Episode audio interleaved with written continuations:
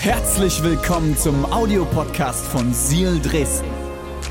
Wenn du Fragen hast oder den Podcast finanziell unterstützen möchtest, dann findest du uns auf sealchurch.de.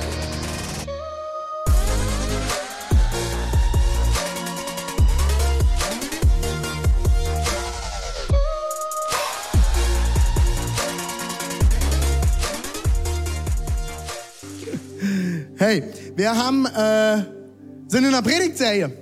Und ich habe letzte Woche gesagt, ich beende die Predigtserie. Letzte Woche, ich habe gesagt, davor die Woche, ich beende die Predigtserie. Und ich habe davor die Woche schon gesagt, ich werde jetzt die Predigtserie beenden. Und äh, diese Woche habe ich entschieden, nein, ich werde sie nicht beenden. Wir bleiben noch drin.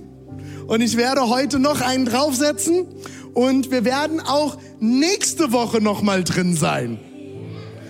Das ist, haben, ist noch nie da gewesen in unserer Kirche. Und ich finde es total lustig irgendwie, weil es jede Woche so ein, ah, machen wir die nächste Predigtserie oder machen wir noch weiter. Irgendwie habe ich das Gefühl, Gott ist an ein paar Sachen dran. Und äh, genau, wir predigen quasi heute, wenn ich mich jetzt richtig entsinne und richtig gezählt habe, die fünfte Woche? Fünfte oder sechste? Ich weiß es gerade nicht.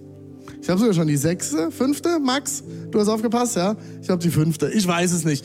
Äh, predigen wir über wie Pech und Schwefel. Es geht um Beziehungen. Es geht darum, wir wollen miteinander unterwegs sein. Wir wollen wie Pech und Schwefel miteinander durch diese Zeit gehen, in der wir gerade stehen. Diese Zwischenzeit von nach Corona, zwischen Corona, in Jesu Namen kein Corona mehr. Ähm, und an dieser Stelle liebe Grüße an alle, die gerade Corona haben. Äh, sind ein paar Leute, was ich mitgekriegt habe. Ähm, und auch, ich weiß nicht, ob wir die letzten Tage nochmal die Medien verfolgt haben. Die Politiker überschlagen sich ja gerade wieder mit Horrorszenarien für unsere Winterzeit. Wir schauen mal, ob wir hier einen Kälteraum einrichten können dann, wenn es soweit kommt. Äh, Heizkosten explodieren, Gas wird knapp. Der Einzige, der daran verdient, ist Mr. Putin. Ist sehr interessant, verfolgt das Ganze mal ein bisschen aufmerksam, informiert euch und schaut, was auf uns zukommt. Äh, nicht um Angst zu bekommen, sondern mit dem Wissen, wir sind nicht besser, aber wir haben es besser, weil wir Gott haben. Und wir können auch durch diese Krise durchgehen. Ich bin sehr gespannt, was kommt. Ich glaube, es wird es wird ein sehr spannendes Jahr und ich glaube, wir werden die nächsten ein bis drei Jahre in Zeitenwandel bekommen, wo sich sehr, sehr viel verändert politisch, wo die Karten neu gemischt werden. Und ich habe mich mit vielen Leuten in den letzten Wochen darüber unterhalten. Und bevor ich in die Predigt einsteige, will ich eins vorher noch sagen. Wenn solche Krisen kommen, gibt es immer eine Gruppe, die betrifft das nicht. Zum Beispiel bei Finanzen in den letzten zwei Jahren. Der gesamte Gesundheitssektor, wer im Gesundheitssektor arbeitet, den hat es zwar vielleicht mit bestimmten Regeln betroffen, aber nicht finanziell. Es gibt immer Verlierer in Krisen. Das ist zum Beispiel die Gastronomie der letzten zwei Jahre, das ist die Hotellerie, die Autobranche. Viele haben Geld verloren. Aber es gibt auch immer Gewinner. Es gibt immer Leute, die in solchen Zeiten aufs richtige Pferd setzen. Die in solchen Zeiten merken, ich lasse mich jetzt nicht kaputt machen, sondern ich schaue, wie ich das Beste aus dieser Krise herausholen kann. Ich wünsche mir, und mein Gebet ist, und dafür stehen wir als Leitungsteam ein in dieser Kirche, dafür beten wir, dafür beten wir für Weisheit, deswegen suchen wir uns Berater, sind mit verschiedensten Leuten unterwegs. Ich bete, dass wir gestärkt aus dieser Phase gehen und dass wir als Sieger hier rausgehen. Aus dem, was vor uns liegt noch. Und dass wir die richtigen Entscheidungen treffen. Und ich lade dich ein, davon teil zu sein.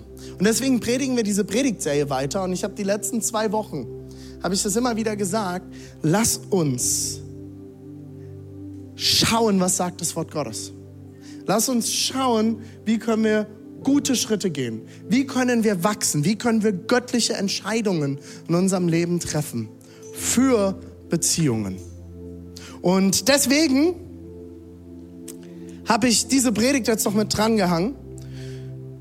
Weil ich glaube, wenn wir uns das Thema Beziehung anschauen und wir auch als Paare, als Ehepaare, als Sieger hervorgehen wollen, müssen wir uns anschauen, was das Wort Gottes sagt. Ich habe heute die Predigt überschrieben mit Sexual Healing. Ich werde jetzt ein Gebet sprechen und für alle, die jetzt schon innerlich, oh, was kommt jetzt? Und du wirst gerade schon nervös, rutscht schon auf deinem Stuhl herum. Mir ist eine Sache extrem wichtig. Und ich sage das seit Jahren immer wieder in dieser Kirche. Ich predige hier vorne. Was du damit machst, ist deine Entscheidung. Ich behaupte nicht, dass ich die Weisheit mit Löffeln gefressen habe, dass ich alle Wahrheit schon verstanden habe. Ich predige heute andere Dinge wie noch vor 15 Jahren, Gott sei Dank. Und wir sind alle auf dem Weg. Das, was ich heute vermittle, ist mein Erkenntnisstand zu diesem Zeitpunkt. Wie du damit umgehst, ist deine Entscheidungsfreiheit. Und mir ist eine Sache dabei wichtig. In unserem Haus darfst du selbst entscheiden, wie du damit umgehst. Und wir dürfen in unserer Kirche unterschiedliche Meinungen haben. Ich möchte sogar, dass wir in unserer Kirche unterschiedliche Meinungen haben und nicht eine Gruppe sind mit einer Meinung, dann haben wir nämlich ein ganz großes Problem. Nimm das Ganze mit, verdau es, verarbeite es, lese nach, lese selber nach und dann triff deine Entscheidung. Ist das gut? Und dafür werde ich jetzt beten. Jesus, ich danke dir, dass du etwas Gutes im Sinn hast, als du Sexualität geschaffen hast. Und Jesus, dass du etwas Gutes mit jedem Einzelnen, der heute diese Predigt hört, der sie später im Podcast hört, dass du mit jedem Einzelnen etwas Gutes vorhast. Und ich bete, Jesus, dass heute Heilung in den Bereich der Sexualität kommt, Heilung in Beziehungen kommt, Heilung in Ehen hineinkommt, Heilung in individuelle Persönlichkeiten. Und ich bete, Jesus, dass wir erleben, dass du etwas Gutes mit diesem Thema bereit hast. Jesus, wir lieben und wir verehren dich. Amen. Amen. Vielen Dank, Vanessa. Alright. Sexual Healing. Sexualität ist eins der Themen, mit dem so viel Geld gemacht wird auf diesem Planeten wie mit kaum einem anderen Thema, oder? Nichts verkauft sich besser wie Sex. Und es gibt kaum Dinge, die sich mit Sex nicht besser verkaufen lassen als ohne. Nicht umsonst finden wir die abstrusesten und absurdesten Produkte, die mit Sex beworben werden, die obwohl die überhaupt nichts damit zu tun haben. Sexualität ist eines der sensibelsten Themen, das es gibt, weil es jeden sehr persönlich trifft. Wenn man sich zum Beispiel das Thema Sexsucht anschaut und es vergleicht mit verschiedensten anderen Süchten, Alkoholismus, Drogenmissbrauch etc. Vom Alkohol kann man Abstand nehmen. Von Drogen kann man Abstand nehmen. Seine eigene Sexualität kann man nicht einfach beenden. Und man kann keinen Abstand davon nehmen, weil es dich als Mensch ausmacht. Und deswegen ist es extrem schwierig. Deswegen ist es extrem sensibel. Und deswegen ist es einer der wenigen Predigten, vor denen ich noch nervös bin. Weil ich genau weiß, dass es Leute geben wird, denen passt nicht, was ich sage. Ich werde Menschen eventuell verletzen mit Dingen, die ich sage. Ich mache einen Eiertanz.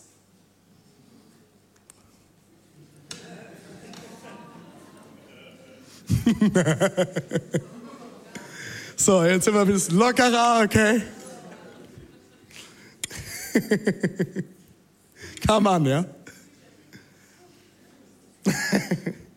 Und mir ist es extrem wichtig, dass wenn wir uns über dieses Thema unterhalten, wie Jesus vorhin schon mal gesagt hat, ist, du musst Entscheidungen für dich treffen und du musst Entscheidungen für deine Sexualität treffen. Mir ist es wichtig, dass wir uns anschauen, was das Wort Gottes sagt. Und mir ist es wichtig, dass du Entscheidungen triffst. Ich glaube, Sexualität ist etwas sehr Gutes. und etwas Schönes, etwas Göttliches, etwas, was Gott geschaffen hat, geplant hat. Er hätte sagen können, für alle, die jetzt sagen, Sexualität ist eine reine Fortbildungsmaßnahme, das glaube ich zum Beispiel nicht. Aber selbst wenn wir sagen, es ist eine, Fortbildungsma äh, eine, eine, eine Fortpflanzung, Entschuldigung, eine Fortpflanzungsmaßnahme, manchmal auch Fortbildung. ähm, es ist manchmal auch Fortbildung, man muss sich auch manchmal erstmal bilden dazu. Ähm, es, ist Fort, es ist eine reine Fortpflanzungsmaßnahme. Heißt, wenn wir, uns, wenn wir das sagen und wir die Fortpflanzung uns anschauen, Gott hätte es auch komplett anders machen können. Gott hätte den Storch verwenden können, oder? Wenn wir wirklich glauben, Gott ist allmächtig und Gott ist so groß und Gott kann alles, er hätte den Storch verwenden können. Er hätte sagen können, jedes Baby kommt mit einem Storch, das wird gebracht, das kommt runtergebeamt vom Himmel. Hier, euer Baby. Hätte er machen können. Er hätte es komplett anders gestalten können. Er hätte auch bei Menschen die Flugbesamung ermöglichen können. Hätte er machen können. Nein, er hat gesagt, ich nehme den sexuellen Akt. Und es wird nicht einfach nur irgendein langweiliges Geschehen, sondern es soll Spaß machen. Und hier wird es jetzt aber schon schwierig. Ich weiß, dass heute einige Leute diese Predigt sehen und du hast mit Sexualität nur Verletzungen erlebt. Du hast vielleicht Missbrauch erlebt. Du hast Sexualität bis heute nicht als etwas Schönes erlebt. Als ich als Jugendpastor gearbeitet habe, kam irgendwann mal ein 14-jähriges Mädchen auf mich zu, das bei uns in der Kirche damals zum Glauben kam. Und ich habe auch damals in der Jugendgruppe über Sexualität geredet. Und sie kam nachher und hat gesagt, ich will nichts mehr von diesem Thema hören. Mit 14. Die Männer wollten alle immer nur das eine und ich fühle mich einfach nur benutzt und wie weggeworfen. Sexualität kann das Schönste dieser Welt sein und kann der größte Kampf sein, den es gibt. Ich will uns heute mit reinnehmen, warum ich glaube, dass Sexualität erstens was Gutes ist und wie Sexualität in deinem Leben etwas Schönes werden kann. Und ich glaube, dass wir dafür etwas verstehen müssen. Ich finde es total genial, wie die Bibel Bilder verwendet für Sexualität. Und ich will mit euch in ein Beispiel hineinschauen. Und ähm, ich werde die Verse einmal tauschen. Daniel, wir starten mit 1. Mose 2, Vers 24.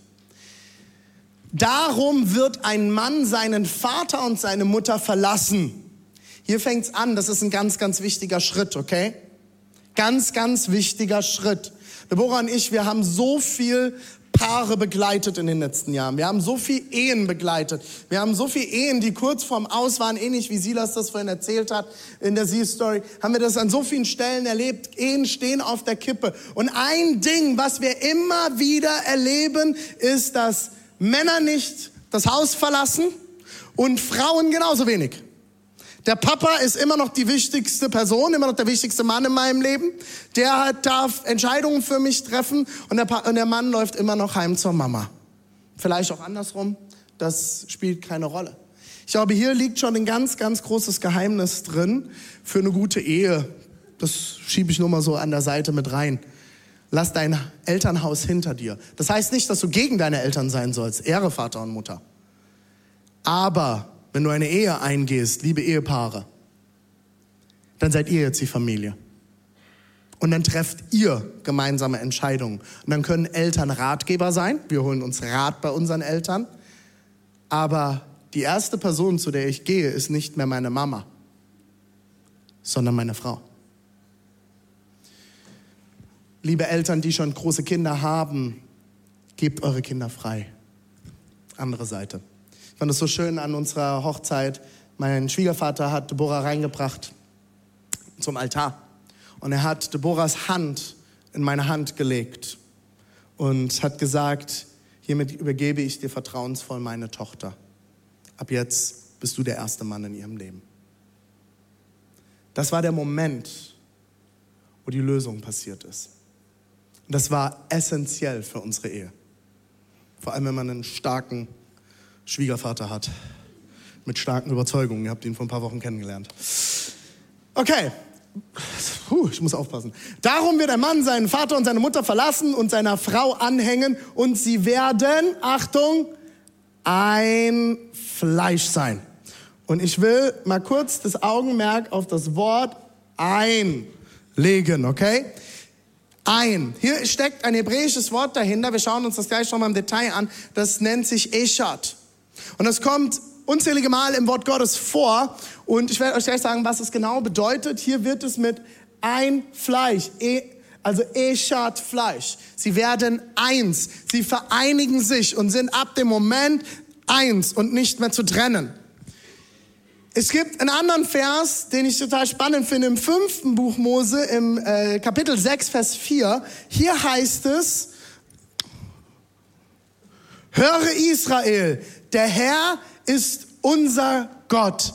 Der Herr ist Eshad, einer. Oh, jetzt habe ich was durchgestrichen. Der Herr ist ein Gott, er ist eins. Er ist Vater, Sohn, Heiliger Geist, eins in sich. Wenn wir uns das hebräische Wort anschauen, Eshad, Eshad bedeutet erstmal eins. Und jetzt gibt es viele Theologen, die sich über dieses Wort seit Jahrzehnten schon immer wieder diskutieren und zerstreiten. Es gibt die Theorie, es ist eine Aufzählung. Also eins, zwei, drei, vier, fünf, sechs, sieben, acht, neun, zehn. Es ist eine Aufzählung eins. Das Hebräische hat wesentlich weniger Wörter zur Verfügung wie Deutsch. Deswegen ist es immer interessant, was steckt dahinter. Andere Theologen, und zu denen gehöre ich auch, gehen auch davon aus, dass eine Sammlung oder eine Einheit gemeint sein kann. Sonst würde dieser letzte Vers, den ich euch vorher vorgelesen habe, auch keinen Sinn machen. Gott ist eins. Warum sollte da, also eins Gott?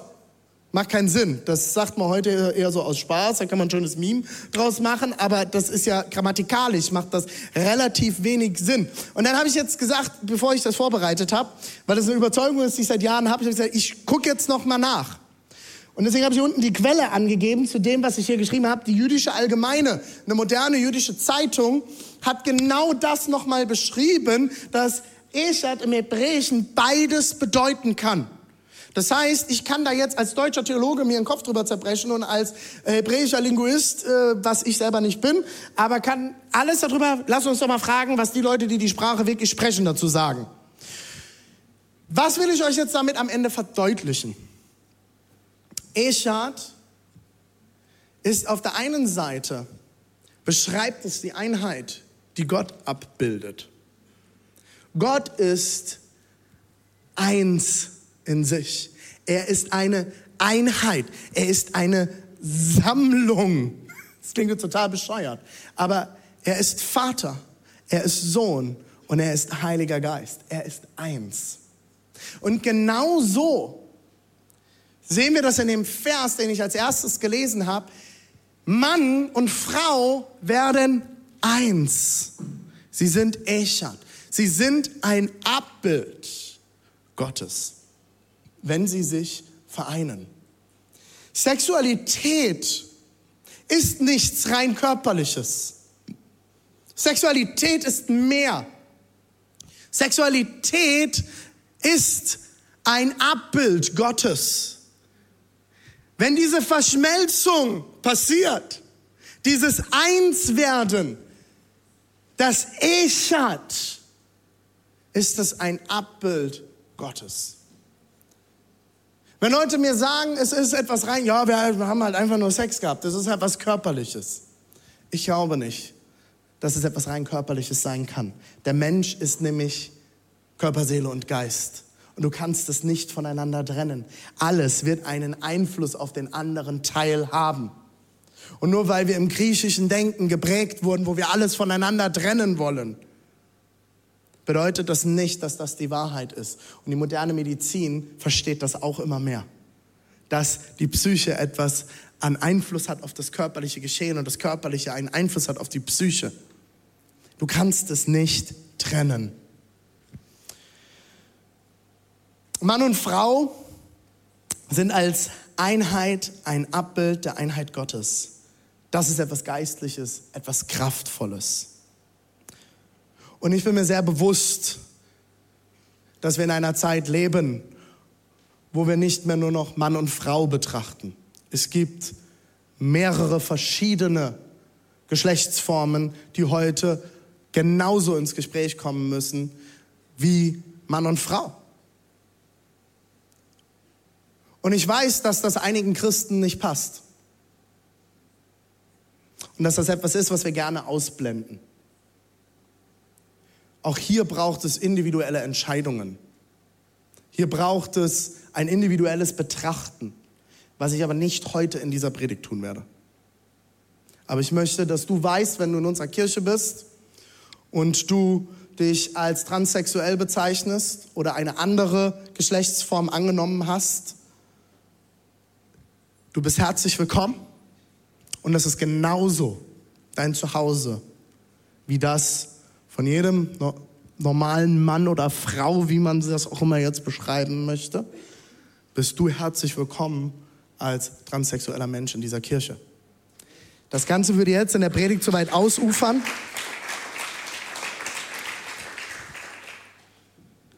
Ich bin aber immer offen, ins persönliche Gespräch zu gehen.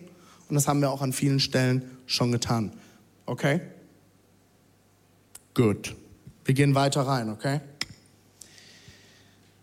Ich glaube, nach, ich habe mich mit diesem Thema an so vielen Stellen auseinandergesetzt, weil es immer wieder aufs Tablett kommt verschiedene Stufen der Intimität. Ist etwas, was ich zutiefst glaube. Es gibt verschiedene Stufen der Intimität. Und jeder klar denkende Mensch wird relativ schnell bestätigen, das ist klar. Nicht jede Begegnung, die ich mit irgendeinem anderen Menschen habe, ob gleiches Geschlecht oder anderes Geschlecht, ist gleich intim, oder? Seid ihr wach? Ist nicht gleich intim, oder? Es gibt unterschiedliche Formen. Wenn ich Menschen begegne, das Erste, was meistens passiert, und das ist die erste Stufe der Intimität, ist Auge-Körper. Ich betrachte Menschen. Ich sehe jemanden, das ist die niedrigste Stufe der Intimität. Intimer wird's schon, ich weiß nicht, ob du so einen Moment schon mal hattest, Auge-Auge. Man schaut sich in die Augen. Man sieht dem anderen, man schaut ihm in die Augen. Oder ihr, oder. Und dann passiert was in dem Moment. Ich fühle mich gesehen. Vielleicht fühle ich mich sogar, bin ich sogar unwohl. So, die Person sieht mich. Die Person sieht zu viel von mir. Man schaut einander in die Augen. Kennt ihr Menschen, die einem immer mit den Augen ausweichen? Das ist eine Unsicherheit. Und das ist okay. Warum? Weil es die nächste Stufe der Intimität ist. Das ist die zweite Stufe. Die dritte Stufe ist Stimme, Stimme. Habt ihr schon mal irgendjemanden am Telefon gehabt, den ihr nicht kanntet und ihr dachtet, holla. Oh my goodness. Kannst du bitte alle Videos für mich einsprechen? Kannst du meine, kannst du mir eine Ansage machen, meinen Weckerklingelton? Stimme. Stimme, Stimme, wenn wir einander hören, wenn wir miteinander reden, wird Intimität freigesetzt. Erinnerst du dich an den Moment, wo du das erste Mal mit jemandem Händchen gehalten hast? Vielleicht nicht mehr dein allererstes Mal, vielleicht erinnerst du dich vielleicht mit deinem jetzigen Partner. Der Moment, wo man das erste Mal die Hand vom anderen genommen hat. Blitze zucken durch den Körper. Ist was Besonderes. Es ist die vierte Stufe, Hand, Hand. Arm, Schulter. Kennt ihr den Trick im Kino? Äh, kann ich mal bitte das Popcorn? Ach, ist egal. Ah! Arm, Schulter, sich einander in den Arm zu nehmen. Ist was Besonderes, oder? Das ist was Schönes. Ich sehe, hier sitzen auch ein paar Leute Arm in Arm. Das ist die fünfte Stufe. Die sechste Stufe ist Arm, Taille. Mm, es wird heißer. Und jetzt kommt der große erste Schritt, der Creme de la Creme. Siebtens Mund, Mund. Da wird's intim, oder? Mit Masken war das schwierig. Die sind zum Glück weg. Die achte Stufe ist Hand-Kopf. Schon immer nur über, Hand, über den Kopf gestreichelt hast. Das ist was Intimes. Da lasse ich nicht jeden direkt dran. Hand-Körper.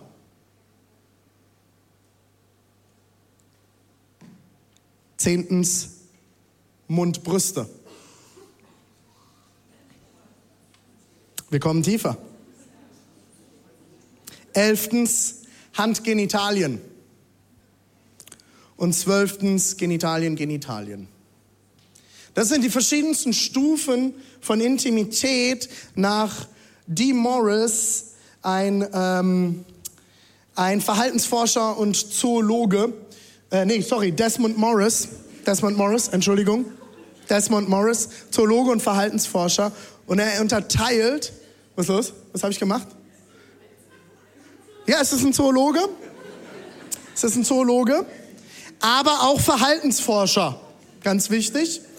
Der hat zwei Sachen studiert und er hat Verhalten studiert und sich damit auseinandergesetzt. Und es sind Intimitätsformen, die du nicht nur bei Menschen findest. Jetzt kommt die Kurve, okay? Und er unterscheidet in diesen zwölf, zwölf ähm, Intimitätsstufen. Ich will euch was vorlesen, was Dee Morris, jetzt kommt der andere, äh, bei Liebe geht durch die Haut die Naturgeschichte des intimen Verhaltens geschrieben hat. Damit ist schließlich die Stufe der vollkommenen Vereinigung der Partner erreicht. Mit der zwölften Stufe. Ja. Dabei wird mit dem Zerreißen des Jungfernhäutchens durch den eindringenden Penis der erste nicht mehr widerrufbare Akt in der gesamten Sequenz vollzogen. Darüber hinaus ist noch ein weiterer Akt unwiderruflich, nämlich die Schwängerung der Frau. Durch, dieses Unwiderruf, durch diese unwiderruflichen Konsequenzen unterscheidet sich der abschließende Akt denn doch wesentlich von den vorhergehenden Stufen des sexuellen Intimverhaltens. Es ist die höchste Intimität, die zwei Menschen miteinander teilen können. Die zwölfte Stufe, Genitalien mit Genitalien, ist die höchste Intimität. Man kann sich nicht näher kommen als in diesem Moment. Können wir uns darauf einigen? Man kann sich nicht näher kommen. Es ist etwas Persönliches. Verbindlichkeit ist etwas, was unsere Generation, meine Generation und die Folgegeneration nicht mehr gerne hört. Ich möchte zu nichts fest zusagen. Ich guck mal, ob ich komme. Ich schau mal, ob es noch was Besseres gibt. Ich will euch fünf Stufen der Verbindlichkeit zeigen. Die erste Stufe ist die geringste Verbindlichkeit. Sie besteht, wenn beide Sexualpartner ausschließen, dass sie zusammenbleiben. Man ist nicht verbindlich. Jeder kann gehen und kommen, wann er möchte. Offene Beziehungen haben wir genug heute zu gehört im Fernsehen und überall. Die zweite Stufe der Verbindlichkeit, äh, eine etwas höhere Verbindlichkeit, ist gegeben, wenn die Partner es für möglich halten, dass sie zusammenbleiben. Vielleicht bleiben wir zusammen. Man geht eine Beziehung ein. Man sagt, wir sind zusammen, aber wir schauen noch, was kommt. Übrigens auch sehr wichtig für alle Christen, die so aufgewachsen sind, wenn man eine Beziehung eingeht, muss man auch auf jeden Fall heiraten. Das ist Gülle, okay?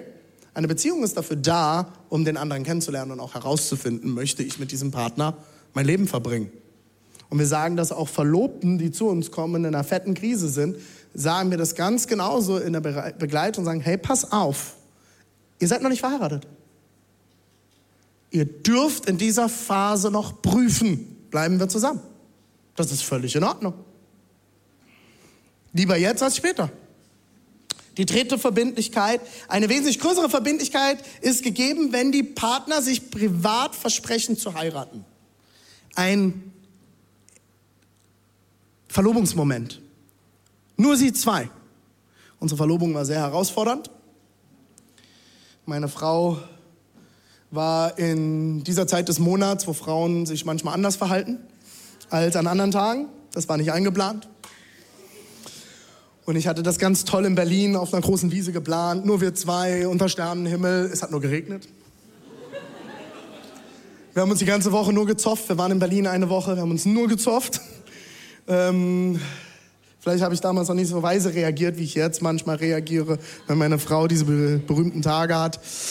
Ähm, und irgendwann sind wir dann an, wir sind dann an mehreren Bars vorbeigelaufen und boah, sag ich will jetzt endlich einen Cocktail trinken und ich wusste aber, sie will das auf gar keinen Fall vor anderen Leuten. Es war der letzte Abend der Reise. Ich habe die ganze Zeit den Ring in der Tasche gehabt und jetzt muss das Ding durch sein. Ne? Und dann sind wir irgendwann in irgendeinem kleinen Café gelandet, in den hackischen äh, Märkten im, im, Rosengarten dort. Und äh, Deborah war stinksauer, weil sie unbedingt einen Cocktail trinken wollte und in eine größere Bar war, wollte. Und ich sag, Schatz, warte bitte. Nein, ich will einen Cocktail haben. Sagt das, nee, bestell dir was anderes. Hier gibt's nichts. Sagt, such dir jetzt was aus. Das Ende vom Lied war, ich habe mir erstmal alleine was bestellt und habe dann die Entscheidung getroffen, ich ziehe das Ding jetzt trotzdem durch, weil so sind wir. Wir sind echt und authentisch und real. Und dann bin ich, habe ich mein Getränk gekriegt, wir waren wieder alleine, ich bin auf die Knie gegangen und sie guckt mich an, du machst jetzt hier keinen Hochzeitsantrag. Ich sag, oh doch. Oh mein Gott, warum muss das bei uns immer so laufen? Und dann habe ich einen Hochzeitsantrag gemacht, sie hat geweint, hat Ja gesagt und jetzt sind wir heute hier. Kurzform, okay? Es war mit viel Blut und Schweiß und Gebeten verbunden. Okay, das Paar verspricht sich unter vier Augen, wir werden heiraten. Wir gehen diesen nächsten Schritt. Die Verbindlichkeit eines solchen Verlobungsversprechens kann dadurch gesteigert werden, dass es öffentlich gemacht wird. Wir schreiben es unseren Familien, wir posten es auf Instagram, TikTok, Facebook, Snapchat, schicken es per WhatsApp, Telegram, was gibt's heute noch alles? Egal, ich mache es öffentlich. Manche machen dann ja auch eine kleine Verlobungsfeier mit ihren Freunden, andere schicken eine Karte raus. Es wird öffentlich gemacht, das ist die nächste Stufe der Verbindlichkeit. Jetzt wissen alle, wir werden heiraten. Wenn wir es jetzt hier nochmal beenden, wird es für uns eventuell unangenehmer. Und die fünfte Stufe von Intimität ist die äh, äh, von Verbindlichkeit ist die höchste Form der Verbindlichkeit, wenn zwei Liebende sich ein rechtlich bindendes Eheversprechen geben. Dies kann je nach Zeit, Epoche und Kultur vor einer staatlichen oder äh, kirchlichen Instanz erfolgen oder vor beiden. Das ist extrem wichtig. Die höchste Verbindlichkeit ist die Ehe. Mich fragen immer wieder Leute, warum sollten wir heiraten? Weil du einander ein Versprechen gibst. Und es ist rechtlich bindend in Deutschland. Um sich scheiden zu lassen, brauchst du ein Scheidungsjahr in Deutschland. Und ja, 50 Prozent der Ehen werden geschieden, ich weiß das. Und auch eine Ehe kann enden. Aber bevor ich eine Ehe beende, denke ich ein paar Mal mehr nach, als bevor ich eine Beziehung beende. Bevor ich eine Ehe beende und mir einen Anwalt hole und das Ganze vielleicht sogar Geld kostet, denke ich noch mal sehr nach. Bei einer Verlobung ist es anders. Es kostet mich eventuell Scham. Es kostet mich eventuell ein paar blöde Gespräche. Aber es kostet mich kein Geld, es kostet mich kein Anwalt. Ich kann das relativ easy klären. Es ist eine Verbindlichkeit, die ich eingehe. Und ich weiß, in unserer Generation hat Verbindlichkeit keinen Wert mehr, aber ich bin dafür, dass wir ihm wieder einen Wert geben. Höchste Intimität. Höchste Intimität verdient meines Erachtens nach die höchste Verbindlichkeit. Wenn ich mit jemandem intim bin auf höchster Ebene, und das ist mir an dieser Stelle ganz wichtig, ich werde gleich noch zwei Sätze dazu sagen, verdient diese Person meines Erachtens nach auch meine höchste Verbindlichkeit. Weil die höchste Stufe der Intimität ist auch die höchste Stufe der Verletzlichkeit. Das heißt, diese Stufe benötigt auch die höchste Stufe von Schutz. Und ich weiß, dass das nicht populär ist, was ich jetzt sage. Ich weiß, dass das einigen sauer aufstößt und ich weiß, dass das nicht jeder feiert. Aber ich stehe dazu.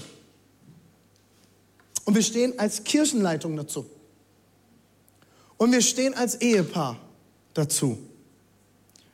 Höchste Intimität verdient die höchste Verbindlichkeit. Das bedeutet aber auch, eine Beziehung kann vorher auch schon intime Erlebnisse haben. Eines der größten Probleme, das wir immer wieder in Gesprächen mit christlichen Paaren hatten, ist, dass sie in die Ehe kommen und Sexualität nicht möglich ist. Wir haben Paare, die hatten, haben geheiratet und hatten zwei bis drei Jahre keine sexuelle Intimität. Kein Sex vor der Ehe ist keine Garantie für gute Sexualität in der Ehe. Das verkaufen manche Christen so. Das glaube ich nicht. Ich habe es leider oft genug erlebt, dass es nicht der Fall ist. Das sind dann die Paare gewesen, die gesagt haben vor der Ehe, wir küssen uns nicht. Es darf keine Intimität passieren. Wir dürfen keine Erotik haben. Ich habe vor kurzem eine E-Mail gekriegt, dass sich jemand beschwert hat über unsere Kids Worship Videos. Sie seien zu freizügig. Ich habe erst mal überlegt, habe nachgedacht, haben wir irgendwas Freizügiges, Freizügiges in unseren Kids Videos? Und in der Mail kam dann raus, dass es wohl darum ging, dass man zu viel Bein gesehen hat. Ich möchte an dieser Stelle in der Predigt eins klarstellen. Liebe Männer, das ist dein Problem und nicht das Problem einer Frau. Und ich will noch etwas anderes gegenfragen. Warum ist es ein Problem, wenn du ein erotisches Gefühl hast, wenn du jemanden siehst? Wenn du eine schöne Frau siehst und du empfindest etwas dafür? Ich habe das in einer Predigt, die ich zu dem Thema schon mal gehalten habe, schon mal gesagt. Ich sehe sehr viele Frauen. Und ich bin ein sehr ästhetischer Mensch. Und mir gefallen Frauen. Und ich bin verheiratet. Ich habe drei Kinder. Ich bin Pastor. Ich leite diese Kirche. Und trotzdem sehe ich andere Frauen. Und ich habe bei Starbucks gearbeitet, als wir diese Kirche gegründet haben. Und der Starbucks ist im Universitätsgebäude. Im Sommer wo die Mädels teilweise nur noch im Gürtel begleitet kamen. So hat sich auf jeden Fall angefühlt. Ich war sehr überstimuliert, wenn ich abends heimkam. Und ich liebe es, dass wir eine Ehe haben, wo wir darüber reden können. Sagen kann, Schatz, ich bin reizüberflutet. Aber ist das, ein, ist das ein Problem, dass ich ein erotisches Gefühl empfunden habe? Nein. Die Bibel ist auch nicht dagegen. Die Bibel ist voller Erotik. Lest mal das hohe Lied der Liebe. Hier sage ich jedes Mal, es ist ein Softporno. Lest es. Ihr glaubt mir nicht, lest es einmal durch. Erotik ist etwas Schönes. Und wenn ihr ein Paar seid und ihr habt erotisches Empfinden füreinander, praise God, sonst hätten wir ein anderes Problem. Ich saß damals vor mit 15, 16 vor einem meiner Leiter und ich habe gesagt, ey, ich, ich bin immer, ja, ich werde werd ständig geil und das ist mit mir und habe mein Leid geklagt. Dazu kam, dass ich unter einer missbrauchten Mutter aufgewachsen bin und Sexualität ein schwieriges Thema war. Und ich gedacht habe, ist da irgendwas falsch bei mir? Und er guckt mich damals so an und ich bin heute so dankbar dafür, dass er so reagiert hat. Mich angeguckt und gesagt, René, dann danken wir Jesus jetzt dafür, dass alles in Ordnung ist. Und ich sagte, was? Es funktioniert. Das Ding funktioniert, doch super. Stell dir mal vor, das wird nicht funktionieren. Hätten wir ein ganz anderes Problem. Und das war Sexual Healing für mich. Und wenn ich dir heute vielleicht das eine mitgeben darf, wenn das Ding funktioniert, ist normal. Und das ist gut. Und wenn ihr eine Beziehung habt, ist es gut, wenn ihr erotisches Empfinden füreinander habt.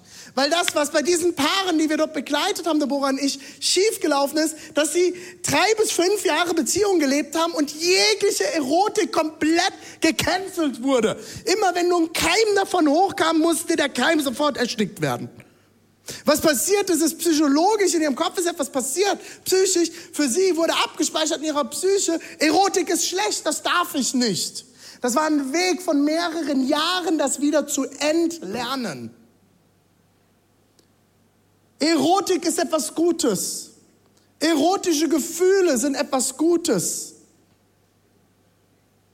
Das ist okay. Die Frage ist, was mache ich damit und wie gehe ich damit um? Und wenn ich ein Video sehe oder eine Frau sehe oder durch die Stadt laufe und irgendeine Werbung sehe oder mir irgendwas auffällt, hab, treffe ich die Entscheidung. Und ich kann jetzt nur als Mann reden, okay? Ich treffe die Entscheidung, was ich damit tue. Und ich habe mir eine Sache angewöhnt. Ich mache Lobpreis draus.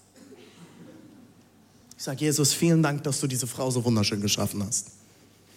Danke, Jesus. Deine Schöpfung ist genial. Und als du die Frau geschaffen hast, nach uns, hast du es besser gemacht. Halleluja.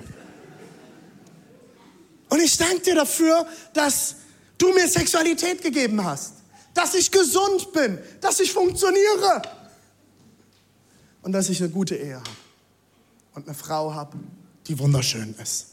Aber ich bin nicht blind. Und ich danke dir dafür. Und dann kann ich es zur Seite legen. Manche Leute sagen mir, wenn es zu keinem Sex vor der Ehe kommt und sie sagen, ja, diese höchste Verbindlichkeitskiste, das funktioniert doch nicht. Ich kaufe doch nicht die Katze im Sack. Kennt ihr das? Ich fahre doch nicht den Porsche, bevor ich ihn nicht Probe gefahren habe.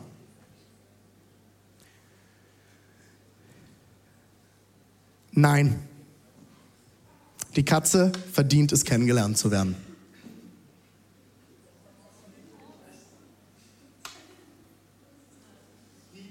Deep, deep.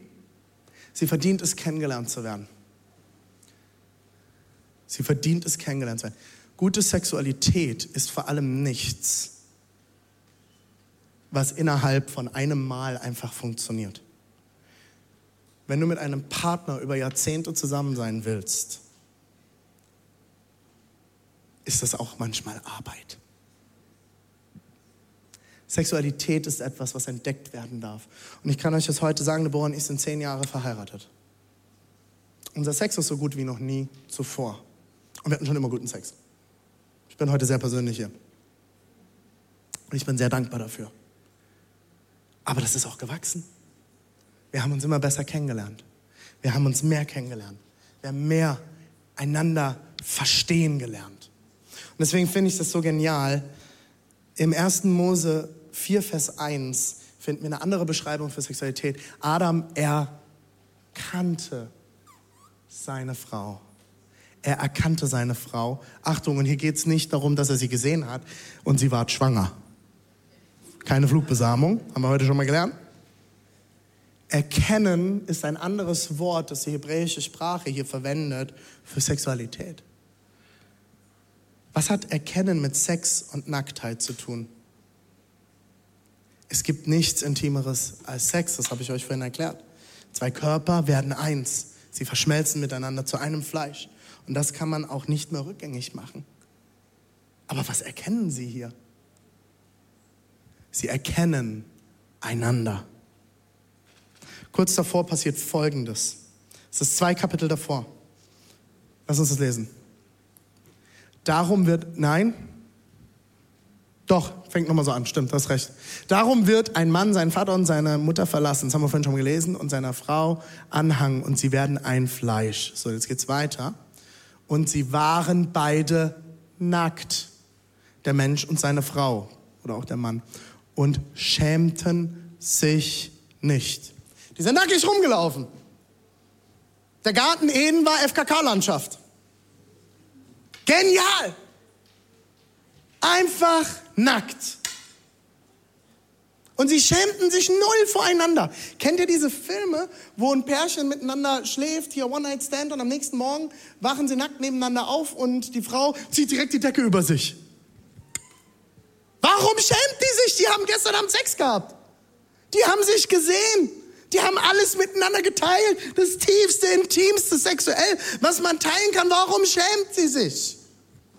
Wir finden das im Kapitel dazwischen. Kapitel 3 lesen wir Folgendes. Plötzlich gingen beiden die Augen auf und ihnen wurde bewusst, das war denen vorher nicht mal bewusst, ihnen wurde bewusst, dass sie nackt waren. Hastig flochten sie sich Feigenblätter zusammen und machten sich daraus einen Lendenschurz. Warum fällt ihnen auf einmal ein, dass sie nackt sind? Was ist passiert?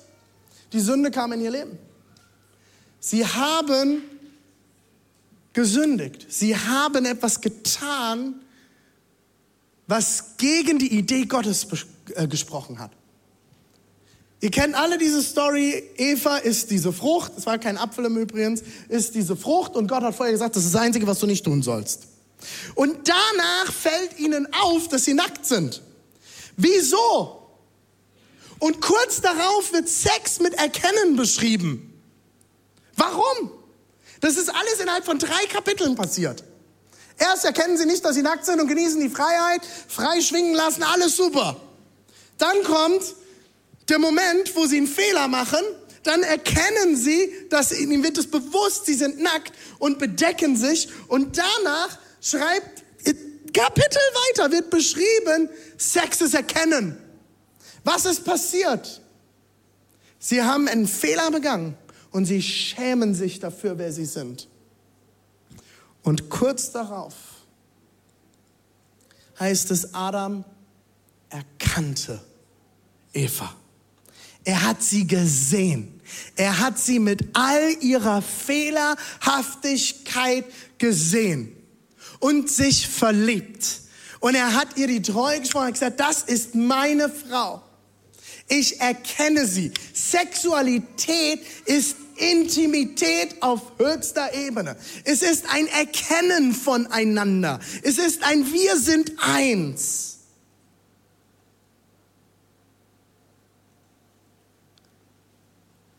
Wenn zwei Menschen intim werden miteinander, offenbaren sie sich und machen sich verletzlich. Du kannst keinen Menschen so tief verletzen wie auf einer sexuellen Ebene. Deswegen ist sexueller Missbrauch einer der schlimmsten Dinge auf diesem Planeten. Sexsklaverei. Es sind Menschen, die oft nicht mehr wirklich lebensfähig werden. Und wenn, war es ein sehr, sehr langer Weg. Und es braucht Heilung auf dieser Ebene. Ich will abschließen mit vier Punkten. dann bin ich durch. Erstens, Sexualität verdient einen verbindlichen und geschützten Rahmen. Sie verdient es. Du verdienst es. Dein Partner verdient es. Deswegen glaube ich, Sexualität oder Sex, nicht ganze Sexualität, Sex gehört in die Ehe. Die Frage ist nicht, und das ist etwas, was ich immer wieder gefragt werde dann, wie weit darf ich denn gehen? Wie weit können wir gehen?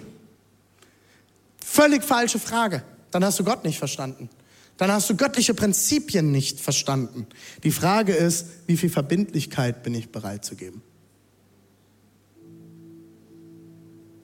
Es ist ein Schutzrahmen.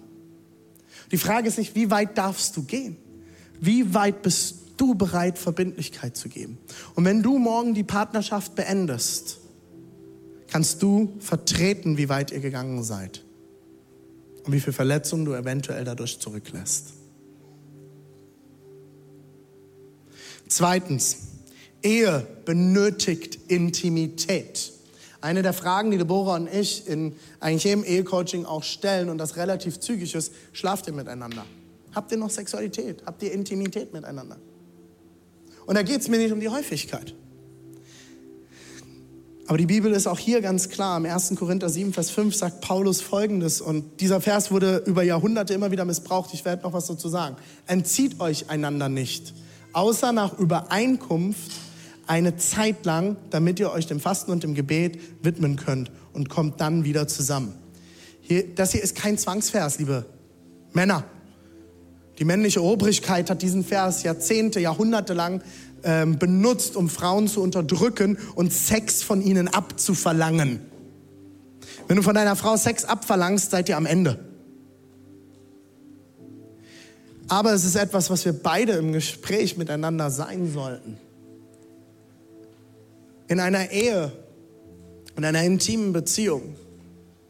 Das Wichtigste ist, dass ihr darüber redet dass ihr über Sexualität reden könnt. Trainiert das so früh wie möglich, wenn ihr in einer Beziehung seid. Über Sexualität zu sprechen. Sprecht darüber, was ihr euch wünscht.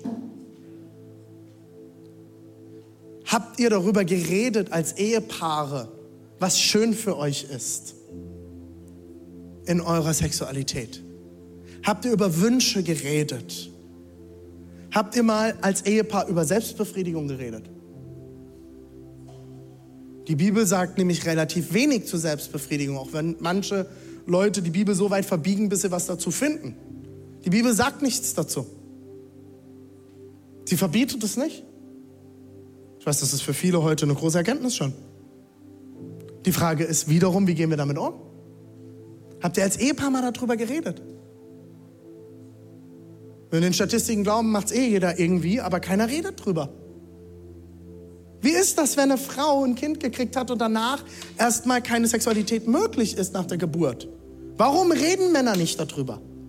Redet in euren Kleingruppen darüber. Redet mit euren Männern, mit Freunden darüber. Fragt andere und redet als Paar darüber. Nein, wir reden nicht drüber, weil wir sind ja Christen. Wir dürfen nicht über Sex reden. ist verboten. Ist ja unangenehm. Ist ja schmutzig. Interessant, dass die Bibel uns was ganz anderes aufzeigt. Drittens. Die Grundlage guter Erotik ist Freundschaft, nicht umgekehrt. Eine Lüge, die wir in letzter Zeit immer wieder hören, Deborah und ich, von Leuten, und ich sage das wirklich ganz bewusst, eine Lüge, ist, dass Leute sagen, ich habe ich hab ja meinen Partner, das ist mein Erotikpartner und dann habe ich noch ein, zwei, drei beste Freunde, mit denen ich mich austausche.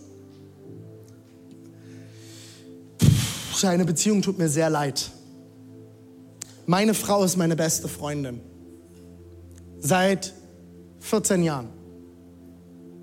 Und sie ist meine einzige beste Freundin. Und ich werde keine andere beste Freundin haben, weil ich mit meiner Frau teile.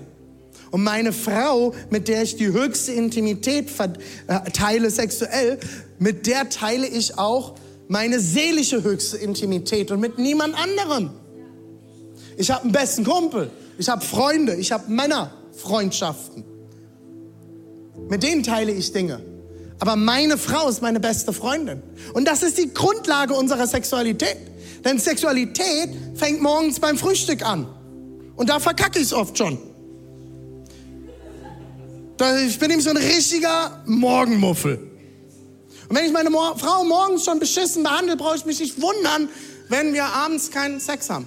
Deswegen ist Morgensex auch was Gutes. Aber mit drei Kindern ist das sehr schwierig.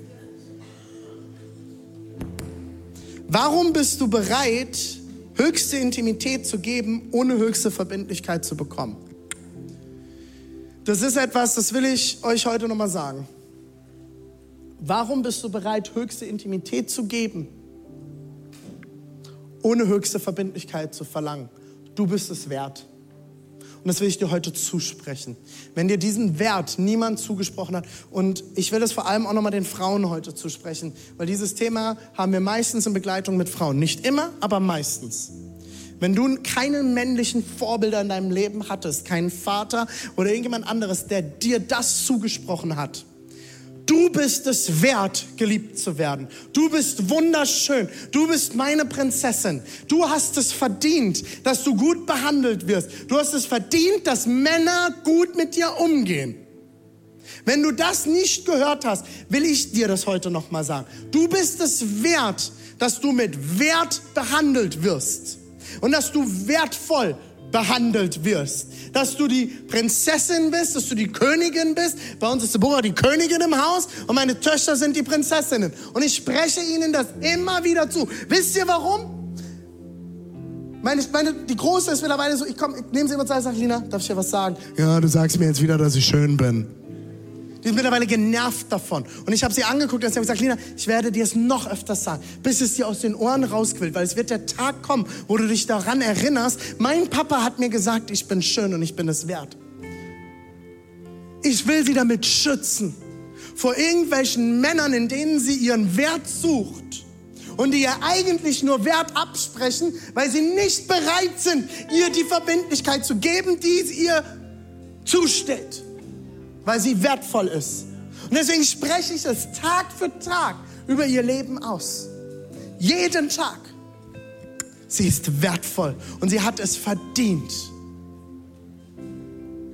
Genauso du. In unserer unverbindlichen Welt brauchen wir wieder mehr Verbindlichkeit füreinander.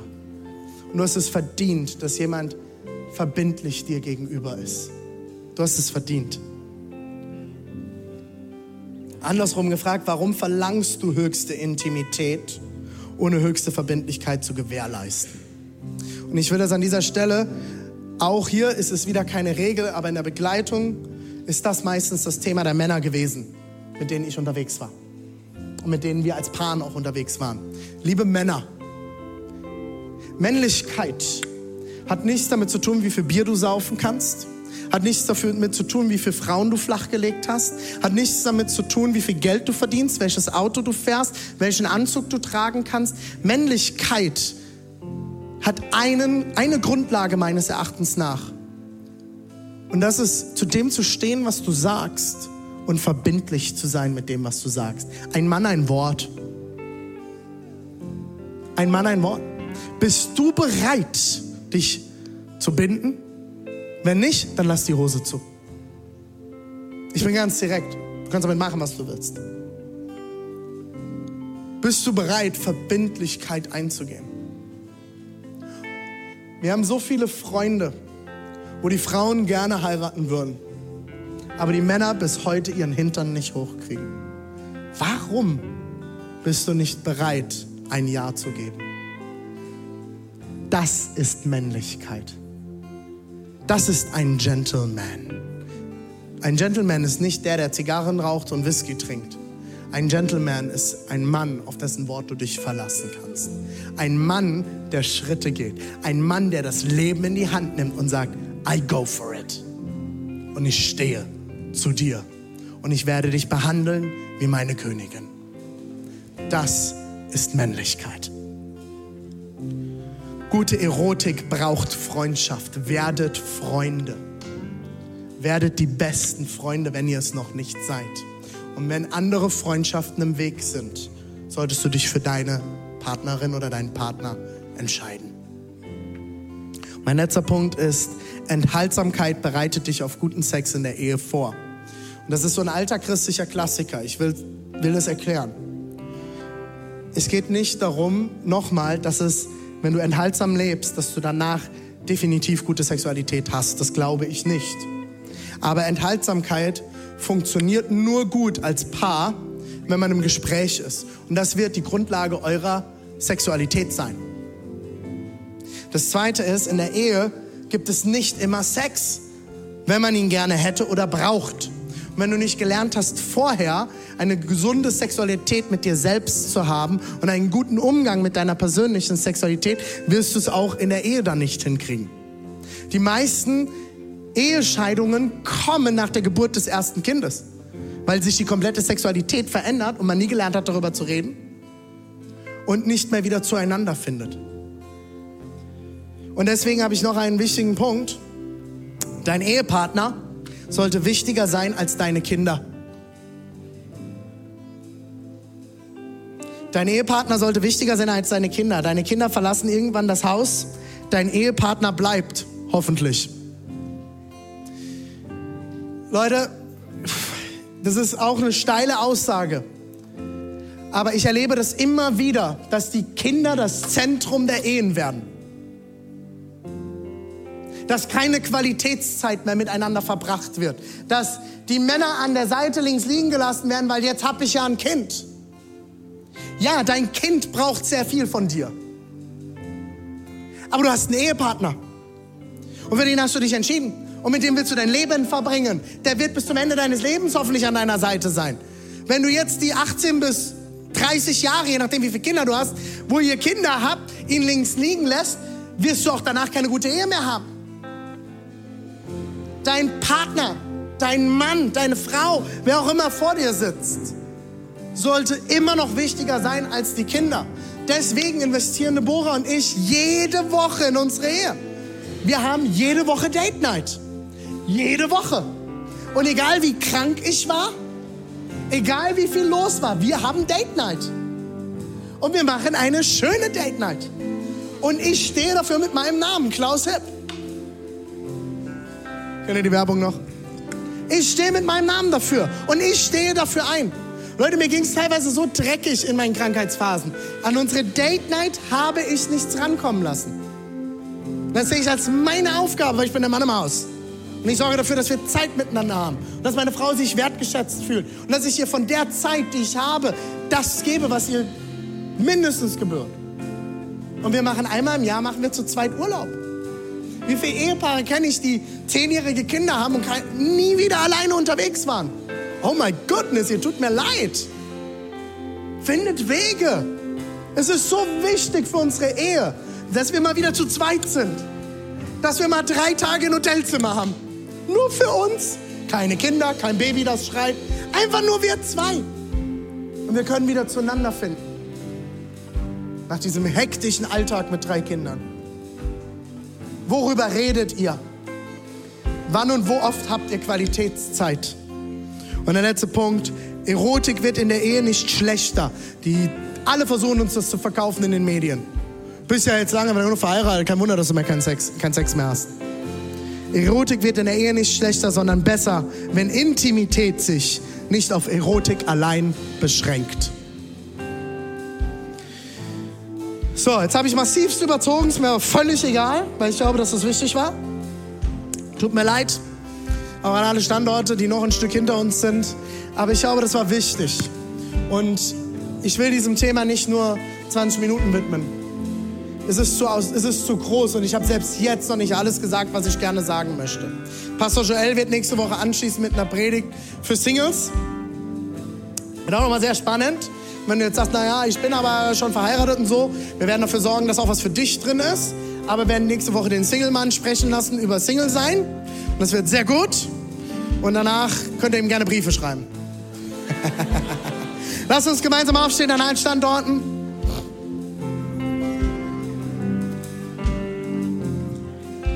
Ich möchte zum Abschluss dieser Predigt heute ein Gebet sprechen.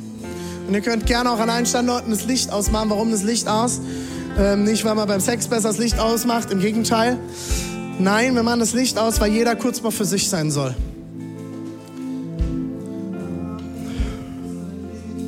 Warten wir noch, Niki.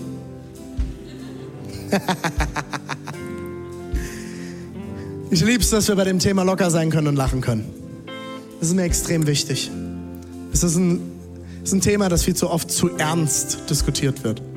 Ich will darüber lachen können. Aber ich weiß, dass einige heute hier sind, egal an welchem Standort, ob online oder in einem der Live-Standorte. Du hast Verletzungen auf dieser Ebene äh, erlebt. Du bist sexuell verletzt worden. Du bist sexuell verletzt worden.